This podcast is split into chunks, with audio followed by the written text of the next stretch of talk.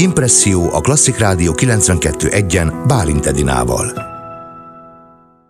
Karantén gasztronómia kifutóra komponálva, borkostoló mellett énekel új kulináris szokásainkról a Soharóza. A vonalban Halasdóra, a Soharóza vezetője és az előadás társrendezője, zenei vezetője. Szervusz Dóri, szeretettel köszöntelek! Sziasztok, én is köszöntök mindenkit.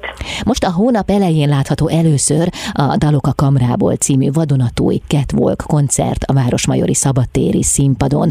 Ugye akivel te együtt dolgozol, ő Nagy Fruzsina, akivel már igencsak régóta vagytok jelen egymás életében, hiszen már több közös produkciót is létrehoztatok. Hát ha csak a Tabu kollekciót említem, akkor azt már is nagyon sokan ismerik, és nagyon jelentős a ti közös munkátokban. Ez volt az első Catwalk koncert koncertetek. Most ezt a jelenlegit mi jellemzi, Dori?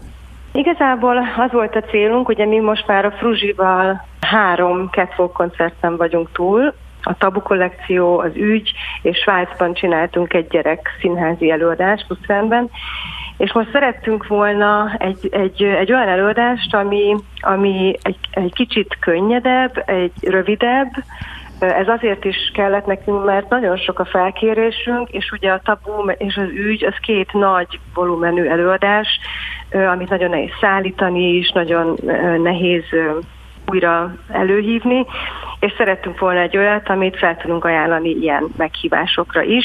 Plusz már nagyon régóta a fejünkben volt az, hogy a gasztronómiához kapcsolódóan ö, dolgozzunk ki egy catwalk koncertet, mert valahogy ez mind a kettőnket nagyon izgat, mind a ketten dolgoztunk már ilyen témával korábban, csak külön-külön és akkor így ehhez a könnyedebb előadáshoz a gasztronómiát választottuk. Nem Annyi kell sokat gondolkozni azon, hogy miért karantén gasztronómia a darab címe, hogy honnan merítettetek, ugye? Hát valójában az történt, nem ez volt a kiinduló pont, tehát amikor a gasztronómiára rátaláltunk, vagy eldöntöttük, akkor még nem volt pandémia, hanem közben, közben jött be ez a dolog, és és amikor leültünk végül, amikor először elkezdtünk brainstormingolni erről az előadásról, akkor hárman ültünk le a Mautner Zsófival, Fruzsival és én, és a Zsófi hozott egy nagy indiai vacsorát, hogy jól érezzük magunkat a megbeszélés közben, és ahogy beszéltünk, hogy akkor pontosan hogyan szűkítsük le ezt a nagy témát, ugye ez még túl nagy a gasztronómia, az, hogy ez legyen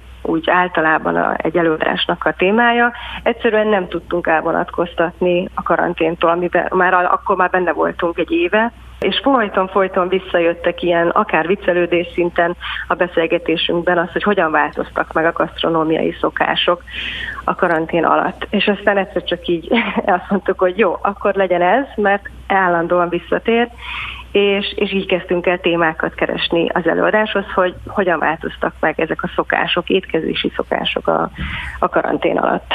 Ezen az eseményen főztök is, vagy valaki készít ételt? Nem, ez most kivételesen nem, nem olyan előadás lesz, ahol, ahol a közönség eszik valamit, hanem iszik valamit, mert borkostolóval kötöttük össze. Volt terven az is egyébként, hogy, hogy valamilyen módon étkezéssel kössük egybe, csak ez, ez logisztikailag annyira bonyolult, meg ez nagyon megdobta volna az árát a jegyeknek. Szóval sok-sok szempont van, és végül egy, egy könnyed borkostoló mellett döntöttünk, egy nyári esti borkostoló, úgyhogy az előadásnak a jelenetei között Összesen azt hiszem négy különböző bort fog egy szomálié segítségével megkóstolni a közönség. A dalokról mit lehet tudni? A dalokat azt, azt mindig úgy rakjuk össze, vagy a zenét mindig úgy rakjuk össze a soharózával, hogy először kitaláljuk a koncepciót a Fruzsival közösen, meg akár a, a kórustagokkal közösen, mindig van egy ilyen nagy ötletelős alkalom, és amikor már megvannak a, az altémái az előadásnak, tehát kvázi a jelenetek, akkor leszoktunk ülni vagy kisebb csapatban, vagy játékos formában arról a témáról ötletelni zeneileg.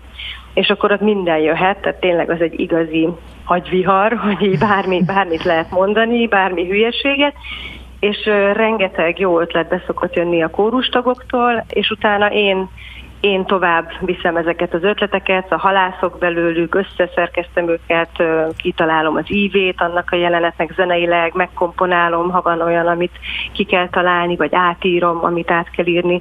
Szóval igazából én ott is szerkezgetek, de valójában az ötletek azok mind a kórustagoktól jönnek, akár odáig is, hogy, hogy van olyan dal, amit egy kórustag maga írt mert az az ő szólója, és ő otthon megírta magának, és egy másik kórustag pedig szöveget rakott rá. És szóval abszolút csapatmunka. Hát a kreativitás az jelen van, igen erőteljesen a ti életetekben. Te erre rögtön rábólintasz, hogyha valakinek van egy ötlete, vagy azért alaposan átbeszélitek?